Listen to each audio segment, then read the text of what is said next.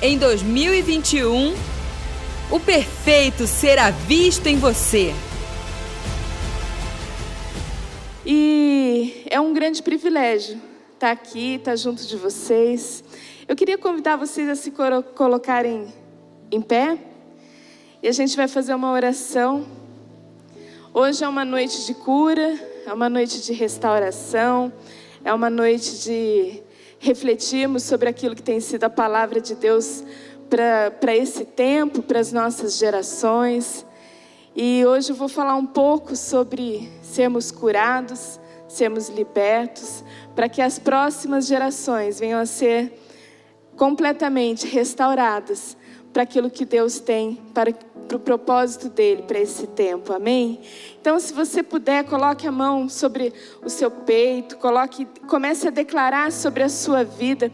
Eu não sei qual é a área da sua vida que você precisa de ser curado ou de ser liberto, se é no físico, se é na sua alma, aonde quer que seja, eu não sei, mas Deus é um Deus que cura, Deus é um Deus que trata em cada detalhe da sua vida. Então, se você saiu da sua casa e você pensou que de repente você veio a um culto, mas para ser somente mais um culto, eu quero dizer a você nessa noite que hoje é a noite onde o Senhor vai restaurar, vai trazer à existência aquelas palavras que muitas vezes foram esquecidas. E você pode começar já falando ao Senhor aquilo que você precisa, qual é a área da sua vida em que você precisa de uma cura, de um milagre, aonde você precisa ser restaurado, qual lugar da sua família que você quer ser liberto. Já comece declarando ao Senhor e colocando a Ele tudo aquilo que você precisa, porque Ele é seu Pai. Ele é seu Pai, Ele te conhece, mas é necessário que a gente exponha. Essa é uma noite de cura, de milagres, de libertação. Pai, nós te damos graças, Senhor, porque o Senhor é um Deus bom que tem cuidado de nós. O Senhor tem colocado sobre nós uma unção. O Senhor tem trazido à existência os sonhos. O Senhor tem libertado famílias. O Senhor tem curado. O Senhor tem trazido à existência as palavras proféticas, Pai. Senhor, em nome de Jesus, nós te damos graças e nós declaramos que queremos ser completamente curados e restaurados que esse tempo seja um tempo de, da nossa mente ser desbloqueada para ouvirmos aquilo que o Senhor tem. Em nome de Jesus. Amém. Pode se sentar.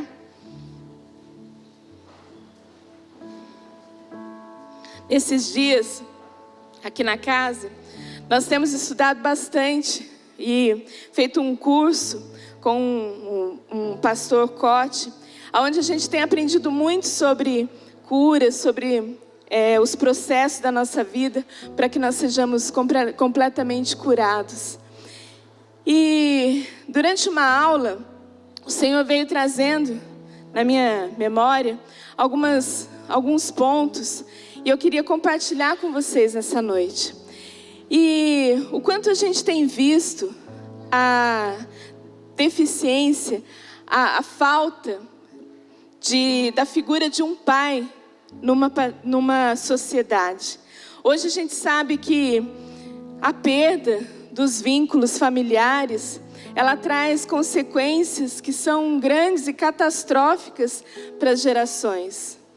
Quantos de nós já ouvimos é, falar que muitas pessoas nem mesmo conhecem os seus pais naturais?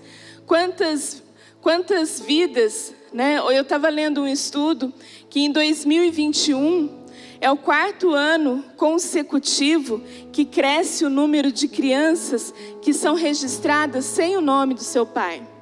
E o quanto que isso tem gerado uma sociedade, um ambiente de insegurança, onde as pessoas são completamente se sentem inseguras, rejeitadas, isso vai adoecendo a todos. E o quanto que isso faz falta de nós entendermos qual é o modelo da família de Deus, aonde tem o seu pai, a mãe e o contexto familiar de acordo com aquilo que é a vontade de Deus. A gente sabe que o pai, ele tem uma figura fundamental. É o pai que vai dar direção, limites, segurança. A mãe, os vínculos, nutrição, senso de organização.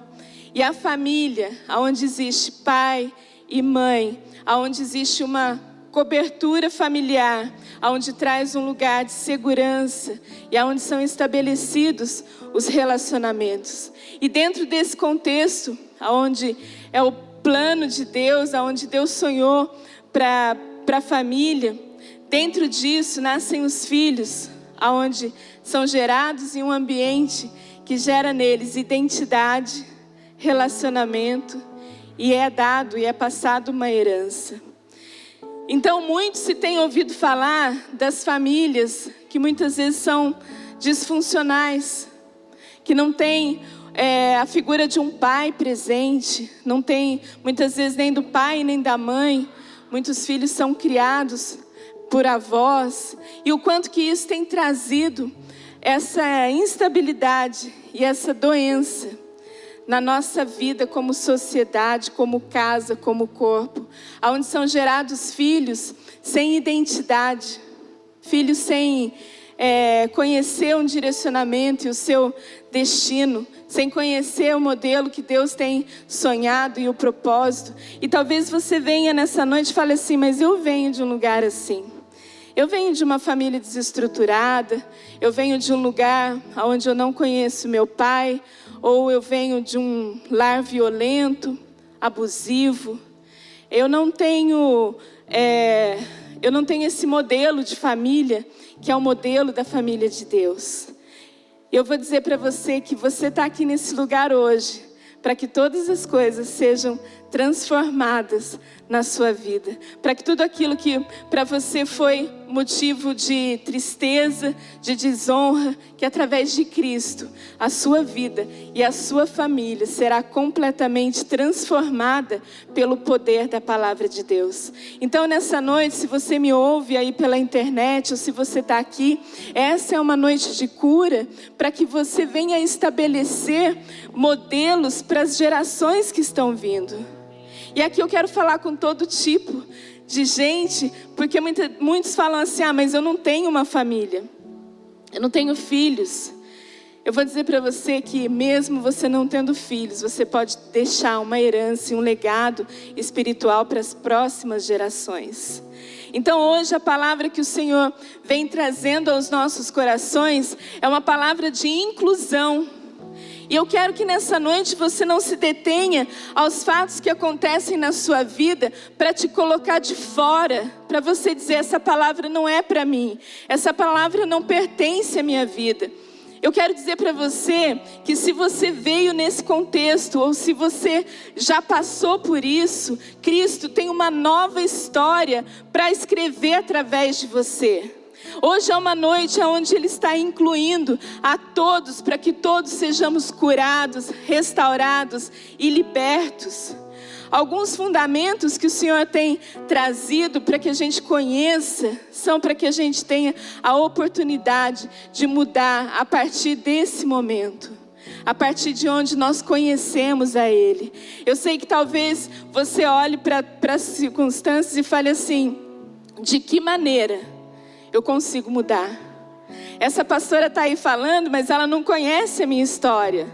Ela não sabe de onde eu vim, ela não sabe por onde eu passei, ela não sabe de quando eu fui abusado de quando eu fui abusada, ela não conhece a minha história. Eu vou te dizer uma coisa: eu posso não conhecer a sua história, mas eu conheço um Deus que é o Pai, que conhece a sua história, e Ele pode trazer para você uma cura, uma libertação nessa noite, aonde você nunca mais será a mesma pessoa. Basta que você se renda a Ele, que você fale assim: Senhor, eu quero que a minha vida seja transformada, eu quero que o meu casamento seja exemplar, eu quero que a minha vida seja um legado para os meus filhos ou para as próximas gerações. Basta que você se renda, basta que você se lance, que você abra o seu coração. E se você estiver disposto a fazer isso nessa noite, você vai ouvir alguns pontos e alguns princípios, e todo agir é do Espírito Santo de Deus. Amém? Então, dentro desse contexto, desse modelo, onde o Senhor criou para as nossas vidas para deixar como modelo de família onde se fala de identidade, gerar identidade nos filhos, gerar um senso de relacionamento e gerar e deixar uma herança. Eu quero falar para vocês a respeito da identidade. A identidade, ela tem um conceito bastante amplo, né? A identidade é tudo, é desde que você, quem você é, ou a sua vida natural, ou o seu número de, de identidade é, a cor da sua pele, o seu cabelo, as coisas que vão te identificando de alguma forma. Então, isso é, é um ponto. A identidade é aquilo que te identifica de alguma forma. Mas a sua, eu quero me reter nessa noite na nossa identidade espiritual, da nossa identidade como filhos, de quem nós somos quando nós declaramos que Cristo é o Senhor da nossa vida e da nossa história. Talvez você venha e fale assim, mas eu cheguei agora, eu não sei de nada, eu ainda existe desde antes da fundação do mundo uma identidade que nós temos através de Cristo. A identidade que ele nos criou. Então, mesmo que você não saiba quem você é, à medida que você vai mergulhando nele e descobrindo, as, as, você vai descobrindo as palavras, aquilo que são os sonhos dele para você, você vai descobrindo a sua identidade que é Cristo. E isso é um mover da nossa descoberta de quem nós somos. E para isso, é necessário nós lançarmos fora tudo aquilo que nos atrapalha, todo o nosso obstáculo, os nossos achismos, os nossos traumas, as nossas dificuldades. E é preciso deixar e lançar fora para que a gente consiga caminhar naquilo que é a palavra dele. Para muitos, quando a gente chega na igreja de um contexto familiar destruído, aonde existem muitas histórias de pessoas que apanharam dos pais, que, tinha, que não tinha o pai presente, que sofreram dentro da sua família, que tiveram histórias que foram geradas marcas. Para essas pessoas, muitas vezes é difícil de entender qual é o grande amor de Deus, qual é a, a revelação e o sonho de Deus.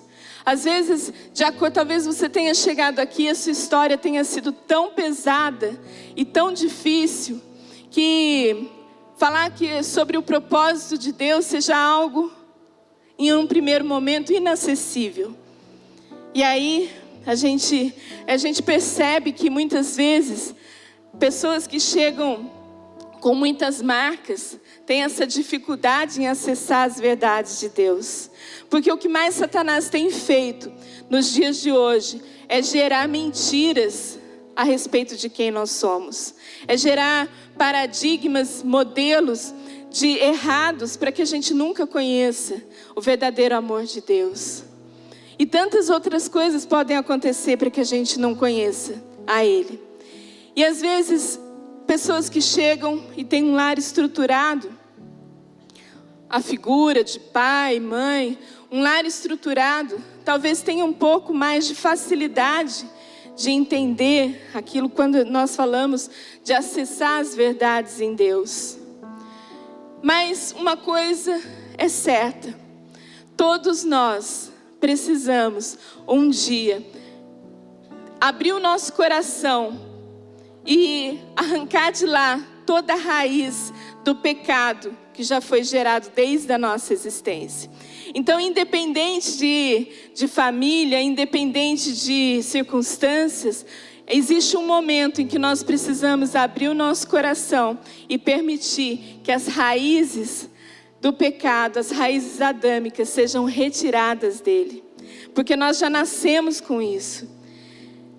Já, nós já nascemos com essas raízes que precisam ser arrancadas. E a partir daí, quando a gente começa a entender que existem as verdades de Deus, seja para aquele que acha mais difícil ou para aquele que acha mais fácil, se há uma rendição genuína, o Senhor transforma tudo em todos os momentos da sua vida.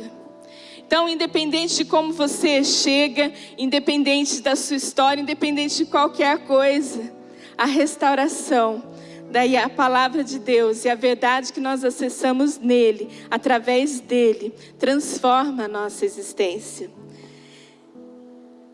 Podemos colocar isso e a gente entende que dentro da, das, da, da figura da família, o pai, a figura de um pai, ele sempre tem como destino afirmar a identidade do filho.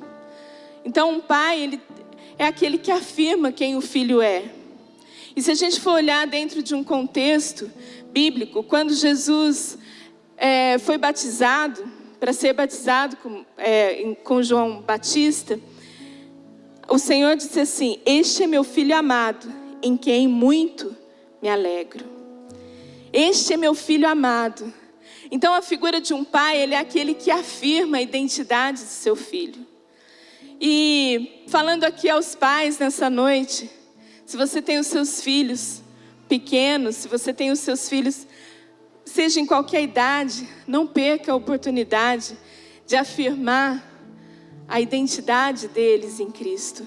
Não perca a oportunidade de ser um canal de Deus para fluir a paternidade sobre ele. Quando Jesus recebe essa palavra, logo depois, ele vai para o deserto.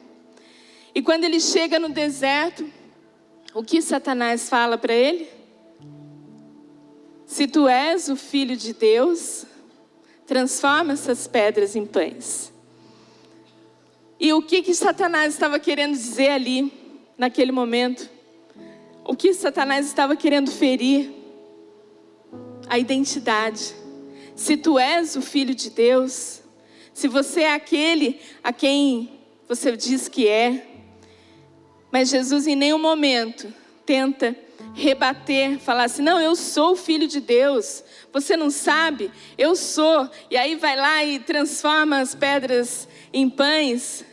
Não, Jesus sabia quem ele era, ele já tinha a sua identidade afirmada por Deus, ele não precisou ter uma, uma, uma posição daquele que fala assim: eu sou, ele não precisava provar. E aqui, quando a gente sabe que nós não precisamos provar, não precisamos de uma autoafirmação. Porque quando você sabe quem você é, você não precisa ficar se autoafirmando o tempo todo. Às vezes, quando você vê, a gente vê pessoas que têm a necessidade de se autoafirmar, não, porque eu sou eu que faço, eu sei, existe ali uma insegurança. Existe ali algo que precisa ser tratado, porque tudo aquilo que nós somos, nós não precisamos provar o tempo todo. Eu quero provar que eu sou filha de Deus. Não, você é filho de Deus. Você é. Não existe essa necessidade de ficar se autoafirmando o tempo todo. Amém? Que nós possamos entender isso, somos filhos. Somos filhos e o Senhor tem um processo de cura em muitas vidas. E o Senhor tem os processos em que Ele vai trazendo é, situações para que a gente vá se fortalecendo e amadurecendo. Nós, cada um de nós, estamos dentro de um processo, mas de fato, todos nós somos filhos, se cremos e aceitamos a Cristo como aquele que nos salvou, como aquele que morreu numa cruz para que eu e você tivéssemos acesso a essa nova natureza, aquele que nos amou acima de qualquer coisa, acima da sua vida, para que nós pudéssemos ter acesso a sermos curados, a sermos plenos, a sermos libertos.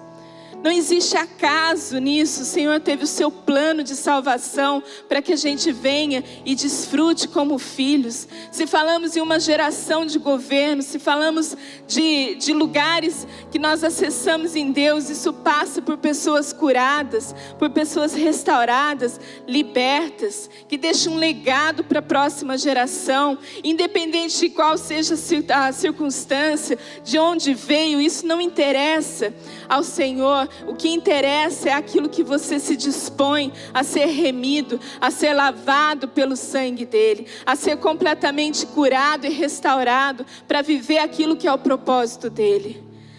A nossa história, ela tem um peso e ela gera, pode ter gerado marcas.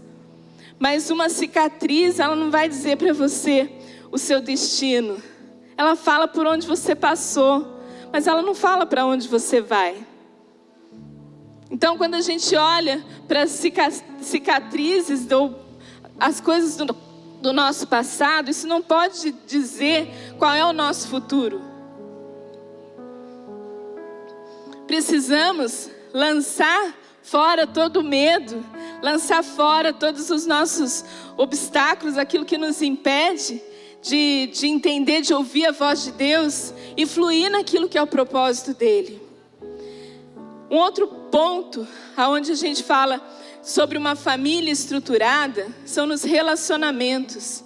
Sabe que quando se fala assim dos relacionamentos é a forma como é, é comunicado dentro de casa aos filhos como se deve relacionar. Então, em lugares onde, nos lares onde são muitas brigas, muitas é, traições, muitas, muitas discussões, o que, que é passado? Insegurança.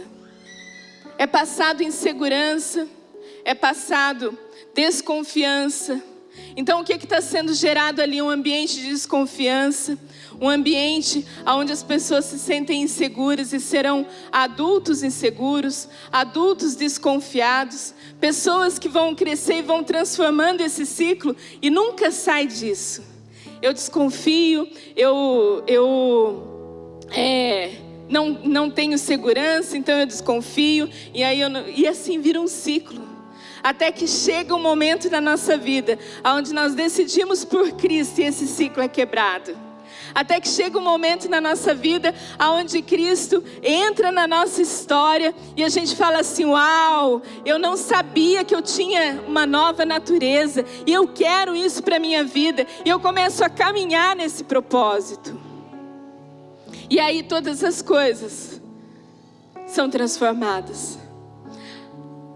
O ambiente dos relacionamentos, né, dentro de casa, a saúde emocional, o equilíbrio emocional a que passamos aos nossos filhos. Um lar equilibrado, um lar que traz segurança, que traz conforto, que traz um momento, um ambiente onde está sendo gerado a vida, o caráter de uma pessoa, onde está sendo gerado Cristo ali dentro, onde Cristo é o centro de todas as coisas e tudo ali se torna equilibrado. Esse é um ponto aonde quando, quando nós entendemos que temos a nossa identidade, relacionamento, e isso caminha alinhado com o propósito de Deus. Herança. A herança nós recebemos dos nossos pais. E também, aqui a herança, ela pode ser um conceito amplo. Nós temos a herança natural, quando os nossos pais morrem, e deixam para nós herança, casa, ou carro, ou uma herança material. E nós temos uma herança emocional, quando nós convivemos em lugares equilibrados ou desequilibrados, isso gera em nós marcas nas nossas emoções. Isso também é passado como uma, uma herança. E uma herança espiritual, aonde essa é aquela quando nós decidimos optamos por Cristo, todas as outras que foram erradas são quebradas e nós somos libertos de todo o nosso passado e de toda a herança ruim que possa ter vindo, passando de geração em geração. Então, quando nós entendemos que a herança ela é algo tão, tão forte, irmãos, a questão de nós entendermos a herança, ela, ela é tão forte que na Bíblia é, o Senhor fala assim: faço misericórdia até mil gerações daqueles que me amam e guardam os meus mandamentos.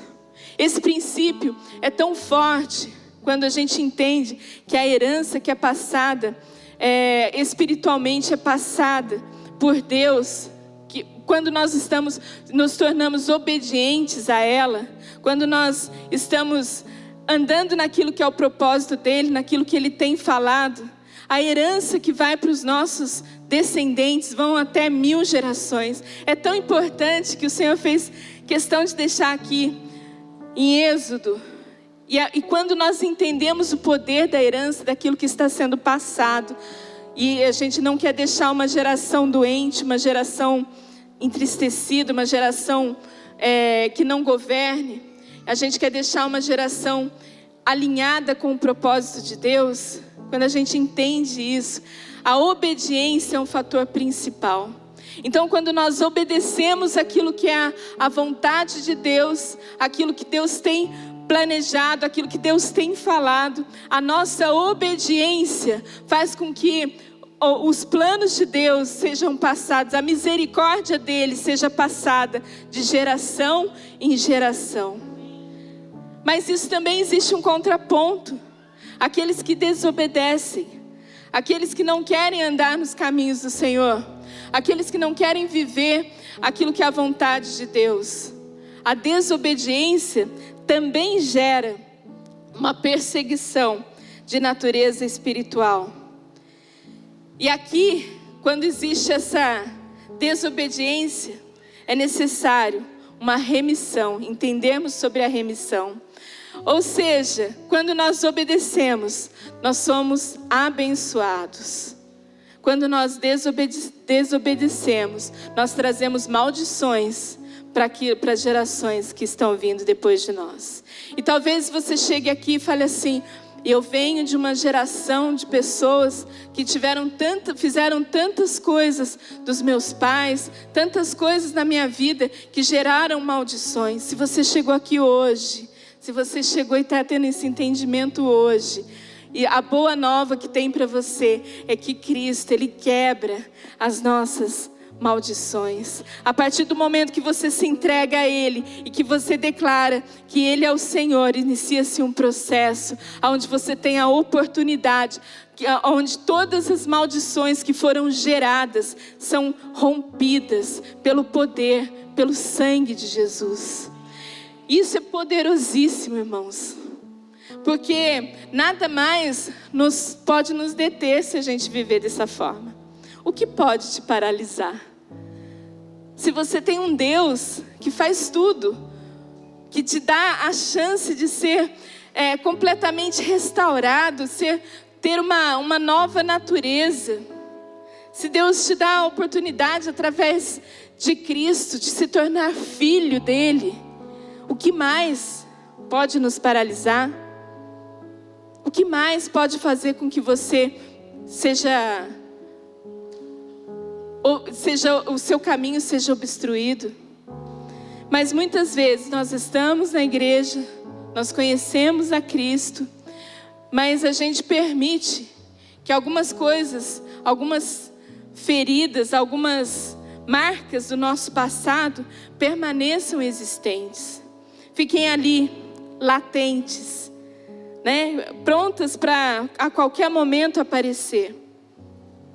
E o que o Senhor tem nos falado é que se queremos ser curados, nós precisamos abrir o nosso coração e expor tudo aquilo que nós é, temos dentro dele, todas as nossas angústias, tristezas, seja lá o que for, a rejeição, como nós, o, o nosso povo sofre pela rejeição, o sentimento de rejeição, as marcas que isso tem gerado.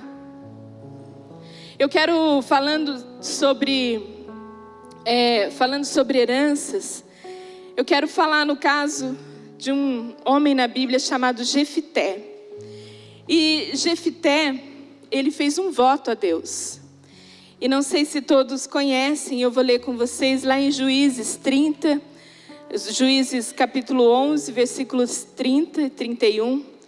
E disse assim: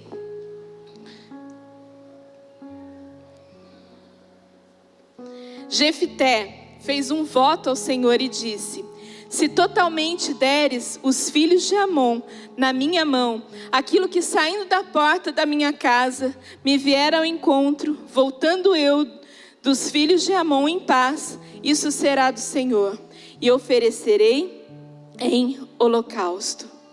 O que leva Jefité a fazer esse voto? Sabe quem saiu na porta da casa dele? A filha, a única filha a quem ele amava. O que leva, o que levou Jefité a fazer um voto aonde ele estava disposto a sacrificar qualquer coisa que ele mais amasse para isso, a sacrificar a sua geração. Ele não sabia que seria a filha, mas o que levou ele a fazer um voto, que depois ele teve que cumprir esse voto. Sabe que pela se nós lermos depois a história de Jefté, lá no início fala assim que Jefté era um homem honrado, conhecido, era um homem temente à palavra, mas a história de Jefté, ela era assim, ele era fruto de um adultério. Ele era fruto de, de, de um homem de Gileade com uma prostituta. E ele era conhecido por ser filho da prostituta. E quando ele nasce, nasce ali o filho de um adultério com uma prostituta. E esse peso veio sobre ele durante toda a sua vida. Por isso, por esse peso, os irmãos dele o rejeitaram. Falaram assim: quem você pensa que é esse? Você não vai ter direito à herança do nosso pai. Você não vai ter direito à casa do nosso pai. Por isso, ele trazia um legado de rejeição, imoralidade. Nasceu alguém que nasceu e foi um motivo de discórdia, de vergonha. E durante todo esse tempo, Jefité é trazido como o filho de uma prostituta. Aquele que nasceu de um adultério. E nós, o que, que tipo de voto nós estamos temos feito para sacrificar as nossas gerações? O que leva alguém a sacrificar tudo isso? Que tipo de, de voto nós temos feito onde as gerações estão morrendo? Que tipo de voto, que tipo de atitude, que tipo de mover estamos fazendo onde por, muito, por anos consecutivos os filhos não têm o nome de um pai? Que tipo de voto nós estamos fazendo? Que tipo de pacto nós estamos fazendo hoje na nossa casa, na nossa família, onde muitos adolescentes, muitos jovens têm pensado em tirar a sua própria vida? Ah, que tipo de, de aliança nós temos feito, aonde as, pessoas, as crianças sofrem de ansiedade, depressão, insegurança, angústia? Que tipo de, de voto nós temos, estamos dispostos a cumprir para que essa geração esteja completamente aniquilada? Os filhos, os nossos filhos, necessitam de pais e mães que sejam responsáveis em transmitir o amor de Deus. Satanás ele construiu todo um modelo de uma família disfuncional justamente para que as gerações sejam mortas. E quando voltando aqui para Jefté, quando ele tem essa oportunidade e ele fala, os, toda a cidade, né, de Gileade era um lugar né, onde a gente escuta falar na Bíblia o bálsamo de Gileade, e ele era conhecido como filho de uma prostituta, fruto de um adultério, rejeitado pela sociedade, rejeitado pela família, e chega no momento que ele decide sair da casa dele, e ele se torna, e lá no, no versículo 1, diz assim: Era então Jefité, o gileadita, homem valoroso, homem valoroso, só que daí tem uma vírgula. Porém, filho de uma prostituta. Que peso ele carregava. E dentro desse contexto, ele sai da sua casa, ele cria sua vida, começa a se unir a, a pessoas marginalizadas, ele cria o seu exército, ele se torna um líder. E aquilo fica para trás. E ele começa a se desenvolver e a, e, a, e a crescer e se torna uma pessoa honrada. Mas aquilo, aquela ferida, estava lá dentro dele.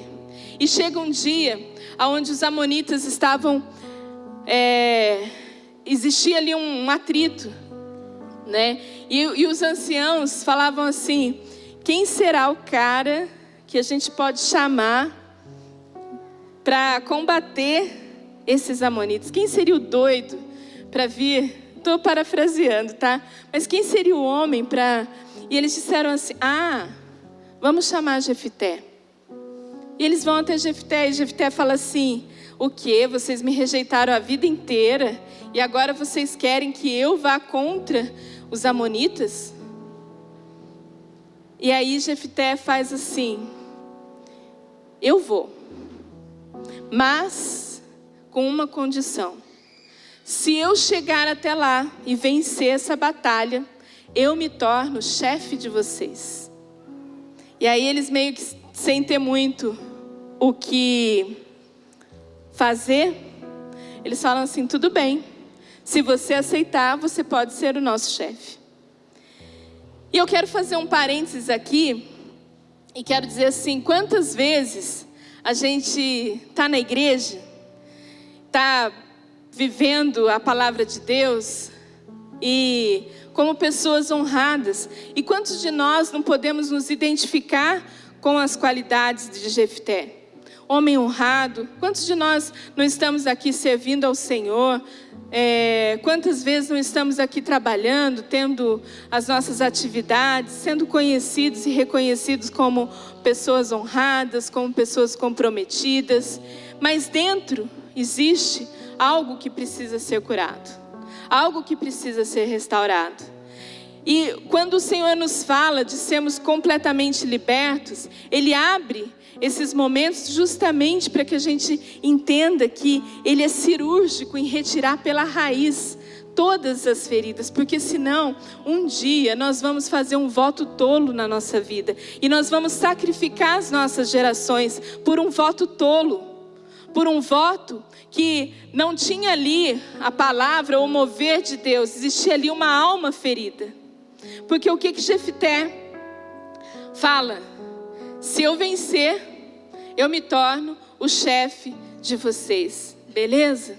Beleza. Então Jefté vai a Deus e fala assim: Senhor, como diz aqui, Jefté fez um voto ao Senhor: se totalmente deres os filhos de Amon na minha mão, aquilo que saindo da porta da minha casa, ele não pensou. Ele fez qualquer negócio, ele falou assim: eu vou porque eu quero, eu quero ganhar, para eu provar para esse povo de que eu tenho valor. Eu quero ganhar porque eu quero mostrar para eles que eu sou alguém que eles deveriam ter reconhecido e ter curado e ter, e ter, é, ter me tratado melhor, porque eu sou uma pessoa boa. Eu tenho os meus valores. E Jefité faz então esse voto e ele vence a guerra. E aqui um ponto interessante, né, que ele com o seu bom desempenho, como um bom guerreiro. Um ponto interessante que muitas vezes a gente não. Isso é um parênteses, mas Jefté, ele luta contra um povo que ele era é, filhos de um incesto de Ló, os Amonitas. Então, quando você vê esse filho, os filhos de descendentes de Ló, descendentes de um incesto, com o filho de um adultério. E ele vai, e dentro dos, dos Amonitas, o Deus dos Amonitas era Moloque. E aí ele vai, fi, o filho do adultério com o filho do, os filhos do incesto, fazem, tem uma guerra onde é sacrificado uma geração. Sabe o que nós precisamos ficar atentos? É que quando nós estamos sendo movimentados pelas nossas feridas, Satanás ele articula para que o holocausto seja feito, toda, todo o voto seja feito a ele, porque no final houve a entrega de uma dos descendentes de Jefité, e Moloque era aquele que era o Deus que para você ter é, para você oferecer holocausto, você oferecia sacrifícios de crianças. E Jefité oferece a sua filha para pagar um voto. Um voto de tolo que foi gerado através de uma ferida, aonde trouxe para ele uma consequência, onde todas as gerações, a partir dali, Jefité não teve mais a sua descendência. Então, o que, que a gente precisa ficar atento? O que tem dentro de nós? Às vezes, se estamos é, sendo trabalhando, se estamos na igreja, se a gente está vivendo, mas o que que lá dentro muitas vezes a gente precisa abrir e com uma precisão cirúrgica precisa ser retirado de nós. Porque tudo isso que nós estamos falando, como modelo da família de Deus, é, é para que nós possamos gerar pessoas que sejam capazes de enfrentar a qualquer tipo de desafio, que, seja capaz, que sejam pessoas capazes de governar sobre esse tempo. Jefité ele tinha dentro dele a rejeição dos irmãos que pediram, que falaram que ele não herdaria, mas acho que o que mais pesou foi a indiferença do pai dele. Porque o pai dele em nenhum momento falou assim: não, ele é meu filho também, e ele vai ter direito à herança. Houve uma indiferença do pai. Vocês lembram que no início eu falei assim: que todo filho precisa da afirmação da identidade através do pai? Jefité não teve. O pai dele foi indiferente. E quantas vezes a indiferença de um pai tem trazido gerações que acabam se tornando pessoas fragilizadas, pessoas que não têm o seu posicionamento, pessoas que trazem insegurança aos seus filhos. Vocês sabem que uma das coisas que a gente percebe que nessa geração, os bebês são bebês de 40 anos né? Nessa geração, muitos são bebês de 1,80m. Por quê? Não tiveram uma segurança, não tiveram um pai, não tiveram uma mãe, não tiveram um modelo onde Cristo pudesse ser gerado neles. E quando isso muitas vezes acontece, existe um ciclo. E nesse ciclo, um homem que sai da sua posição, e começa a, seja pelo machismo, seja pela, pelo alcoolismo, seja por tantas portas que a gente pode citar, seja por qualquer outra que sa, qualquer motivo que saia da sua posição de sacerdote, de ser aquele que conduz a sua casa. Ele gera na sua esposa a insegurança. E a, o que mais as mulheres buscam num relacionamento? A segurança. Não é uma segurança financeira, não é uma segurança material, é uma segurança de que existe um homem forte, de que existe um homem fiel, de que existe um homem leal, de, de que existe um homem que é capaz de dar destino à sua família. E quando isso acontece, onde as mulheres se sentem inseguras, qual é o ponto que vem de primeira? o desrespeito. E passam então a desrespeitar. E aí vira aquela discussão dentro de casa. Porque você é isso? Porque você não toma sua posição? E aí vai. E aí gera esse ciclo. E os homens, por natureza, o que mais eles esperam? Respeito. Todo homem quer ser respeitado na sua posição. E quando essas, esse lar, essa, essa, esse modelo é desfeito, começa a gerar esse ciclo, o desrespeito, a insegurança, a insegurança, o desrespeito. Quando isso é gerado, existe toda uma geração que morre depois disso. Jefité ele tinha vergonha da mãe. E quantas vezes a gente atende pessoas aonde as pessoas falam porque a mãe de Jefité ela era uma prostituta. Então Jefité ele tinha é, vergonha por ser conhecido dessa forma. E quantas vezes a gente vê pessoas que falam assim: eu tinha vergonha porque minha mãe tinha muitos namorados. Muitos. Eu vi um testemunho de um traficante no Rio de Janeiro que ele falava assim que a, a mãe dele era uma. Eles viviam numa favela, é, um lugar muito pequeno, um cômodo só para os filhos e para a mãe. E a mãe, para ganhar vida, ela precisava se prostituir. E aí, precisava, entre aspas, né? Porque ela se prostituía. E esse rapazinho, ele falava assim, e quando o irmão mais velho, ele saía desse lugar mas a criança ficava. E ele se escondia embaixo da cama do irmão, para não ver os homens que chegavam em casa.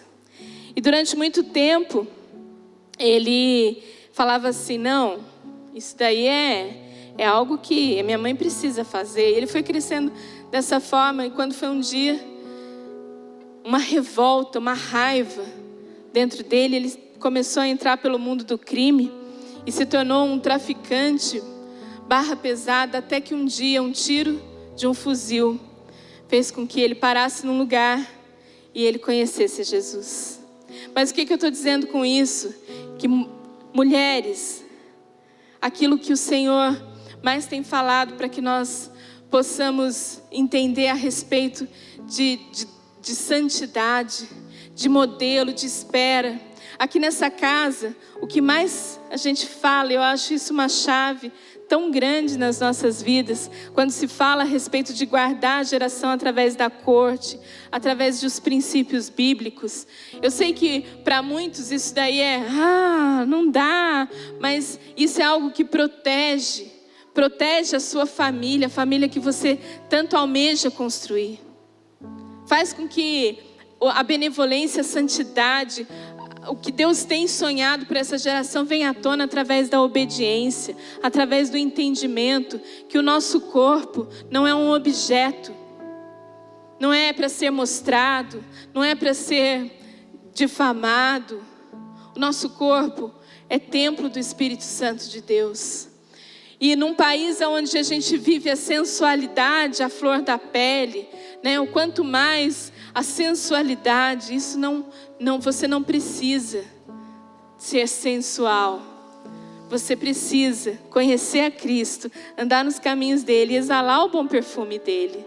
Porque o Senhor ele tem preparado todas as coisas. Então no momento certo as coisas acontecem. Basta obediência.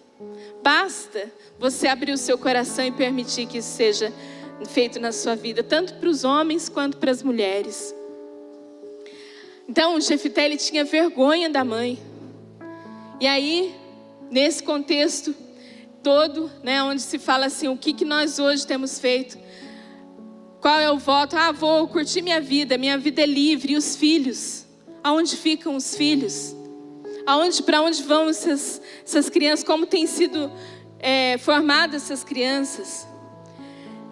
Jefité, ele tinha uma ferida dentro dele. E toda ferida, ela, ela tem, ela gera uma energia. Né? Como assim? Muitas vezes existe, para as pessoas que se sentem rejeitadas, as pessoas se tornam apáticas com a vida. Ah, tanto faz o que acontecer, aconteceu. E a apatia ela é gerada. E para muitos, essa, isso que é gerado dentro dessa ferida, isso se torna uma energia onde a pessoa fala assim: não, eu vou, eu vou vencer para provar para todo mundo que eu sou bom. Eu quero provar, eu quero mostrar para aqueles que me me humilharam, quero mostrar para aqueles que falaram mal de mim o quanto eu venci. E isso muitas vezes até mesmo disfarçado de uma espiritualidade, né? Muitas vezes você fala assim: o hino da vitória, vou cantar o hino da vitória para mostrar para os meus inimigos o, quanto, o que tem sido gerado. O que está gerando isso? É aquilo que realmente você quer louvar a Deus? Ou muitas vezes a gente quer mostrar para as pessoas e, por essa, essa doença, essa ferida que tem sido latente, ela de alguma forma ela começa a falar. Eu quero provar que eu sou bom, que eu sou boa. Então eu vou ser o melhor profissional, que você vou ganhar muito dinheiro, você isso, você aquilo. Não, não tem nada de errado, aliás, nós devemos ser bons profissionais, isso faz parte. Mas o motivo pelo qual você quer vencer, qual é a sua, a, a, a sua motivação para isso? Você quer vencer porque você quer fluir no propósito de Deus? Ou você quer vencer porque você quer provar para todo mundo que te rejeitou de que você tem valor? Nós não precisamos de autoafirmação, vocês lembram disso? Ninguém precisa se autoafirmar se você está em Cristo. O Senhor Jesus, quando ele foi crucificado, e ele disse, ele uma coisa ele falou aos seus discípulos: Eu não vos deixarei órfãos. Tipo, fica tranquilo, vocês não ficarão órfãos. E o Senhor tem nos falado isso: vocês não são órfãos, vocês têm um pai. Então, todas essas, essas pontuações que a gente faz aqui para falar, para identificar, na verdade, ela tem um único objetivo: é dizer para você que você é filho, que você tem um pai que sonha com a sua vida, que gerou a sua vida. Porque se você acha que o seu pai é aquele que teve uma noite de prazer com a sua mãe você foi gerado e ele nunca mais olhou para sua cara, você está enganado. O seu pai é aquele que te criou. Nós temos uma paternidade em Deus a, a sua história, as suas marcas, elas ficaram no passado, tiveram o seu motivo, tiveram a sua dor, mas não se caminha olhando para cicatrizes, nós caminhamos olhando para o propósito de Deus. Não se caminha olhando para as coisas que nos feriram, se caminha olhando para aquilo que é uma promessa de Deus. Então, se nessa noite, seja em qualquer situação, qualquer circunstância que você se encontra, se você não teve seu pai, se você não conheceu seu pai, se a sua família foi desestruturada, Deus tem uma nova natureza para você. Se você chegou aqui e falou assim: Eu tive pai, eu tenho uma boa família, mas eu, eu conheço muitas vezes a Cristo, vou dizer para você: Deus tem uma boa nova para você. Se você chegou aqui e fala assim: Sou, é, meu casamento está destruído não conheço, cheguei de uma vida promíscua. Deus tem uma boa nova para você. Deus tem uma nova natureza para todos, porque todos nós fomos gerados nele. A vida quem nos deu, quem nos dá é ele. Então que isso seja rompido nas nossas mentes nessa noite porque se você está aqui, se você está ouvindo essa ministração, é porque Deus tem algo a fazer na sua família, tem, Deus tem algo a escrever na sua história, Deus tem algo a trazer sobre cura na sua geração. Não podemos ficar apáticos àquilo que Deus tem falado. Se você fala assim, mas eu não tenho filhos, eu não tenho filhos naturais, você pode ser um gerador de filhos espirituais. Você pode ser aquele que anuncia e fala assim: Deus tem algo novo, Deus pode transformar, Deus pode tirar tudo aquilo que você não é, sofreu e colocar em você uma esperança, um fôlego de vida. Deus pode preparar os seus caminhos, mas é uma necessidade da gente se posicionar de que cada um seja posicionado no seu devido lugar. Mulheres serem posicionadas, homens posicionados, famílias estruturadas, e assim a gente começa para governarmos diante daquilo que Deus tem nos entregue. Amém.